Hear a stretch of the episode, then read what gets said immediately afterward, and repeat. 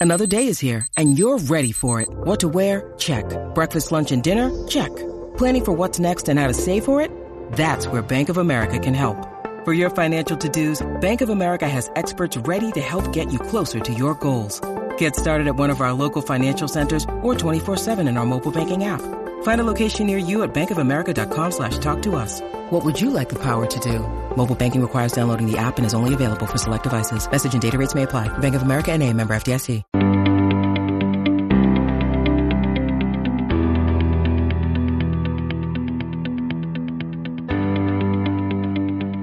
Hello, everyone, and welcome to the latest episode of Fish Bytes, the Miami Herald's Miami Marlins podcast. I'm Jordan McPherson, and I'm finally back in South Florida after 12 days on the road covering the Marlins' last road trip. San Francisco, Denver, Anaheim, 4 days in each. A long trip, a busy trip.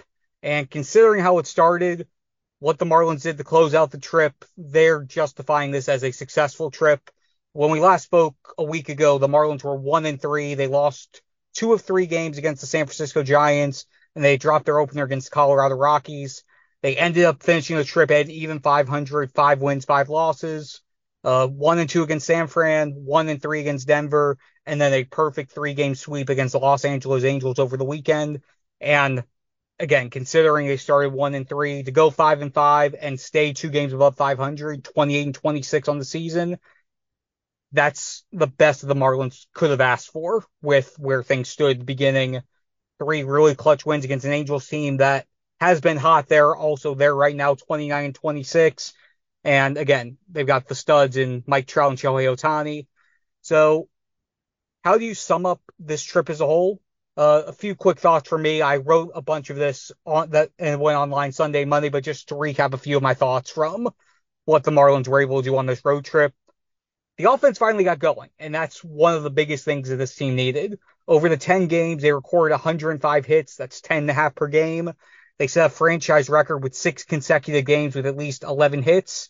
They're in the top 10 in MLB in batting average. They're hovering around the middle of the league in slug and OPS. So the first steps, getting guys on base, they're getting there. The runs scored per game, and again, that slug, that's still a work in progress. Again, despite averaging more than 10 hits per game on the trip, Miami only scored 45 runs. To 4.5 runs per game average. It's nearly a run per game improvement over the 3.6 runs per game that they had heading into the road trip, but it could have been so much more. They only went 24 for 97 with runners in scoring position, 247 average. They left 82 guys on base, and they hit into 15 double plays. There was a lot more for the taking, and that's those clutch hits really cost them in the Rocky series in particular. The first 2 games that they lost, they went, I believe it was combined 2 for 19 with runners in scoring position. They left 18 or 19 guys on base. You can't do that, especially in a place like Coors Field. But you're starting to see the foundation. Like I said, a lot of guys started stepping up. And one of those guys, Jorge freaking Soler, man. Home runs in 6 of 10 games. He had a stretch of 5 consecutive games with at least 1 home run. That matches the longest streak in MLB this year.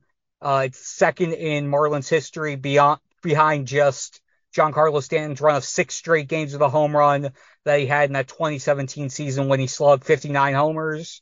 Soler's up to 17 home runs on the season. It's tied for second in MLB, and he's done it in 52 games. He's already surpassed what he did all of last year.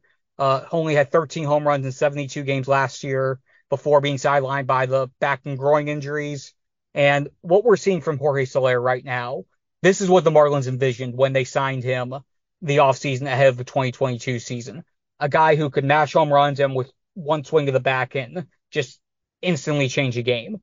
The Marlins wanted that. Again, they signed him for that $12 million deal last year with options for $15 million this year, $9 million next year. If he's able to keep doing this, he's very likely he's working his way into all-star game consideration. I would assume a home run derby invite's going to be coming his way. And most importantly, he's giving the Marlins that power at the middle of the order that they need for a lineup that has been highly constructed for contact, to be contact-oriented. I mean, with guys like Luis Arraez, who's still hitting around the 370 mark, and guys like Yuli Gurriel, who had a really good road trip, hit .481, 13 for 27, a double, two triples, four walks, and struck out just three times. Skip Schumacher needs to continue to find ways to get Yuli Gurriel into this lineup.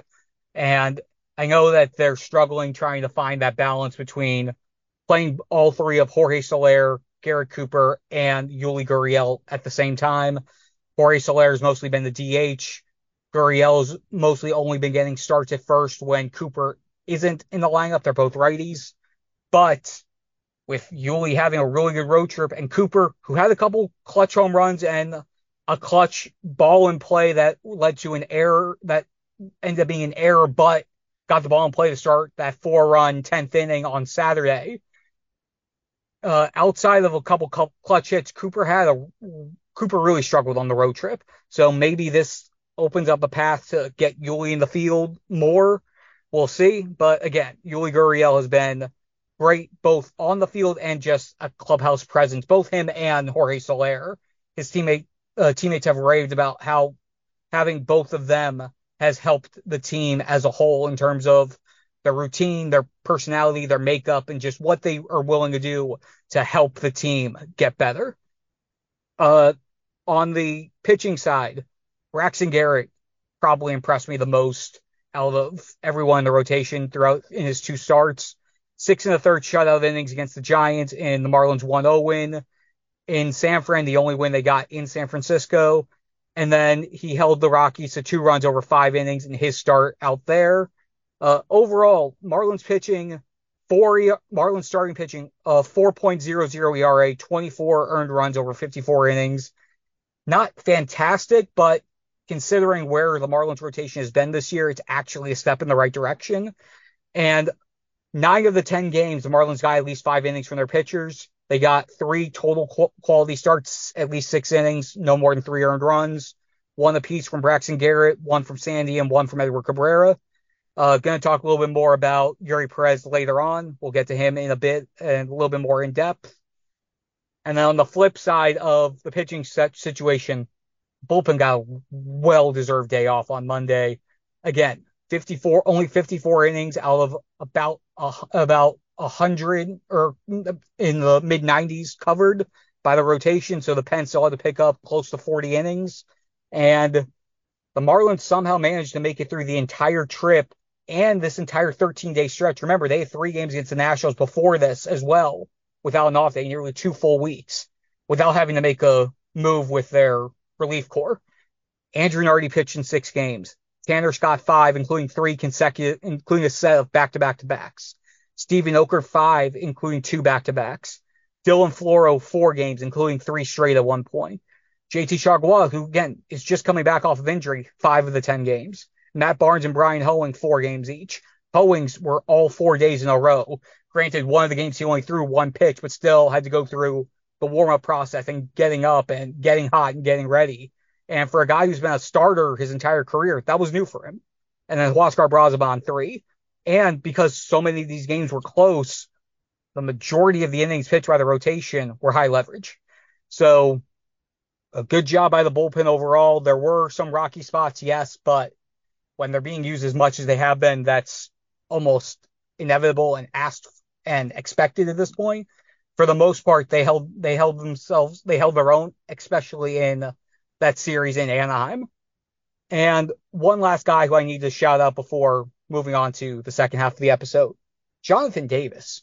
I mean, just the week that he's had, the Marlins traded for him on Monday, sending minor league outfielder prospect Brady Allen to the Detroit Tigers. He's a center fielder. He's been somewhat of a journeyman, 10th year in pro ball, 171 MLB games before this, sub 200 batting average, sub 550 OPS, was brought in to basically hold down center field until Jazz Chisholm Jr. is back and ready to go. Really, the expectations were play defense and honestly just don't look extremely bad on offense. His first 2 games, he gets 6 hits. Over the course of the entire road trip, scored 6 runs, hit a home run, drew a few walks, had some clutch plate appearances, and really stepped up overall. Overall was a .364 batting average, 8 for 22, 6 of those 8 hits came in the first 2 games. And it was back-to-back 3-hit games after never having a 3-hit game over any of his first 171 big league games. It's a great story. He found out he was being traded actually when he was getting a haircut on Monday after the Toledo Mud Hens just finished a road trip that was out in Omaha. Had a 12-hour bus ride back and were able to, he got home, played around the golf, and then was getting a haircut and got a call from the Tigers president of baseball operations going, yeah, we think we're trading you. And then shows up at the Marlins a day later, and then a day after that, got into the starting lineup and hasn't left. So it's a good story for him. We'll see how the story continues over at least the next couple weeks. But yeah, a very good start for Jonathan Davis here. And then the one guy who we're going to be keeping an eye on all season, Eury Perez, Marlins top prospect, a consensus top 5 prospect in all of baseball. Again, the Marlins are still being extremely cautious with him. He threw 4, he made it into the 5th inning against Colorado, and then threw 5 shutout innings against the Angels on Sunday to help set up the 2-0 shutout victory for the Marlins. And it wasn't just a shutout performance. He struck out Shohei Ohtani once. He struck out Mike Trout once. And he was amped up for that performance.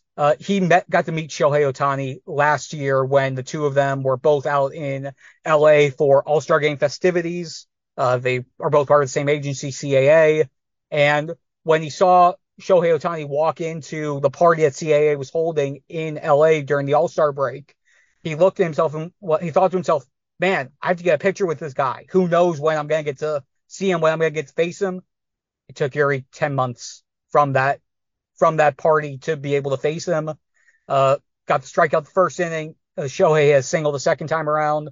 But overall, just the poise and maturity that we're seeing from a kid who, again, is 20 years, 1 month, and 15 days old is just inspiring and jaw-dropping to see.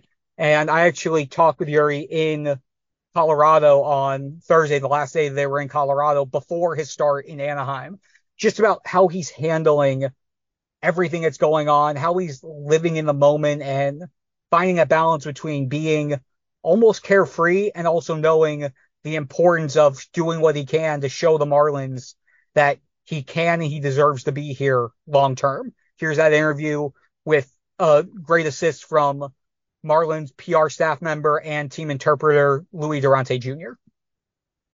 When you need mealtime inspiration, it's worth shopping Kroger, where you'll find over 30,000 mouthwatering choices that excite your inner foodie. And no matter what tasty choice you make, you'll enjoy our everyday low prices, plus extra ways to save, like digital coupons worth over $600 each week. You can also save up to $1 off per gallon at the pump with fuel points. More savings and more inspiring flavors make shopping Kroger worth it every time. Kroger, fresh for everyone. Fuel restrictions apply. The main thing I want to talk with you about is your routine between starts, especially now that it's 4 days versus 5 days like it was in the minors. Just how have you approached that since you got up here, and what is a typical routine for you for your days in between starts? Tú quieres saber un poco más de lo que es la rutina de tu preparación, de lo que tú estás haciendo hoy en día aquí en este nivel, ¿me entiendes? Estás pichando cada 4 días, normalmente estás antes pichando cada 5 días. O sea, ¿qué cambio has hecho en tu rutina o cómo haces para prepararte, para hacer esos ajustes y para mantenerte en este nivel? No, yo cuando termino de lanzar el otro día no tiro. Solo hago gimnasio, corro mucho y nada, en la semana después trato de lanzar un poco a 90 pies, nada, y manteniendo el brazo que descanse para el día de juego y manteniéndolo en salud y tratando de hacer mis cosas ahí en el training room, que me den mi masaje, me pongan mis cosas para calmar el dolor del brazo y que se relaje el brazo. No, it's just like there's a big league routine right now, you know, that I have to, like, after I pitch, I don't use my arm the next day at all. I just do some I'll go to the weight room, do some leg work, After that, then I do my 90 feet, worked out on the third day, and continue doing some care in the training room. You know, the same routine to relax the arm, get it healthy, and prepare for the next start. And you feel like you've adjusted well to that? I know it's only been a few starts in. Do you feel like you've adjusted to having the one less day so far? ¿Y tú crees que te has sentido que te has ajustado bien a tener ese día menos para prepararte? ¿Qué otra cosa has hecho, por ejemplo, en estudios y vaina para prepararte con los jugadores? Sí, estoy cogiéndolo. Ya me estoy acostumbrando un poco. Me siento bien por ahora. Antes de los juegos yo trato de ver algunos videos de los muchachos y de ver cuáles son los picheos que ellos no les favorecen y eso, y cuál es la debilidad de ellos, y también trato de hablar con él, el pitching coach, y que él me diga también qué él piensa, y ahí tratamos de combinar un poquito. Yeah, it's something, it's just a routine, getting used to doing what I have to do. I also I'm building on my routine, the watching videos against the team I'm going to face, like where are their weaknesses, go over with Mel about how to get those outs or get ahead on some of the hitters that we're going to be facing on that day. And just overall, what have these last couple of weeks been like for you, just being up here to 3 starts in, just how are you staying, living in the moment while you're going through the start of your big league career as young as you are? ¿Y cómo ha sido ese par de semanas, me entiendes? ¿Me entiendes? De mantenerte aquí en el momento. A pesar de ya tienes 3 salidas, pero te mantienes en el momento de tus salidas aquí en la liga. Increíble, tratando de pertenecer aquí al equipo, de que no haga una vuelta atrás, sino de quedarme aquí y seguir compitiendo, seguir haciendo un buen trabajo y mantenerme en salud, que eso es lo primero. Me siento bien, me estoy acomodando aquí, tratando de tener más confianza, de salir ahí afuera con más confianza, de relajarme un poquito y disfrutar del juego solamente. It's been incredible. I think it just, I don't want any setbacks. I want to stay here, up here, competing with all my teammates and helping the team. Been working really hard. Out there, competing and trying to get better and getting better with my confidence as well. That's the thing. That's what's it. How much fun are you having? ¿Qué tan divertido ha sido? ¿Qué tanto estás divertido? Muy muy divertido. Es un sueño logrado. Entonces cada momento, cada oportunidad me divierto, lo disfruto al máximo. Y trato de que siempre sea así y que dar lo mejor de mí allá afuera. It's been a lot of fun. You know, every time I go out there, that's what I try to do. I don't want that to change. And every time I go out there, I give everything I got. And with two of your pitches specifically, your fastball first, how do you generate so much spin on it? What is it about your release or your grip that lets you get so much spin on that pitch? Indirecta. ¿Cómo es eso? ¿Cómo tú le logras crear tanta rotación a la recta? O sea, de una forma de que lo agarra, cómo la suelta. ¿Cómo creas eso? Sí, siempre, desde pequeño he tenido una buena soltura de brazo. Desde que llegué aquí a los Marlins, esa fue una de las cosas que hicieron para yo poder estar aquí, pertenecer a la organización. Eso es, yo creo que la acción de brazo mía y la forma de yo soltar la bola es algo natural, en verdad. Yeah, it's been something that my release has always been like that since I started throwing the ball. And they capitalized that when I got here with the Marlins. But I would say it's just the way I throw it and when I release it. It's just a matter of my arms. And then your changeup, it was really good pitch for you last year. I know you haven't used it as much since you got up here. Is that just a matter of the game plan, or is it something you want to hopefully start incorporating more as you continue up here. Y el cambio es algo que siempre se ha sido muy notable de tu repertorio. No has usado tanto aquí arriba. ¿Es algo parte del plan o es algo que estás guardando para usar después? Nada más tratando de coger la confianza con la nueva bola y eso. Y nada, vamos a seguir tirándolo. Vamos a tratar de seguir tirándolo porque es uno de los mejores picheos que tengo. So, tratando de volver a coger la confianza aquí arriba. Y para la próxima vamos a tirarlo más. No, it's just still a work in progress. You know, I'm trying to get that confidence with this new baseball still, mm-hmm. I need to continue practicing and get that confidence so I can use it more in the games. And with that, thank you again to Eury Perez, and thank you to Luis Durante Jr. for helping with that interview. And we'll see what happens next. Eury's next start is going to be today's Tuesday, Wednesday, Thursday, Friday, Saturday against the Oakland Athletics. It's going to be a great series. The Marlins are going to be throwing Cabrera, Eury, and Sandy in that series. Speaking of this homestand ahead, Marlins really need to capitalize here. They've got 9 straight games, all against the Padres, the Oakland Athletics, and the Kansas City Royals. Combined, they have a 318 win percentage entering the series. The Oakland only has 11 wins, Kansas City 17 wins. The Padres are hovering closer to 500, but still it's been a very down year for a team that a lot of people, myself included, picked to make it to the World Series and win the World Series. So rough start for the Padres. Marlins face them Tuesday through Thursday. Then they face Oakland Friday through Sunday. And then they face Kansas City Monday to Wednesday to wrap up this road trip. They need to capitalize here.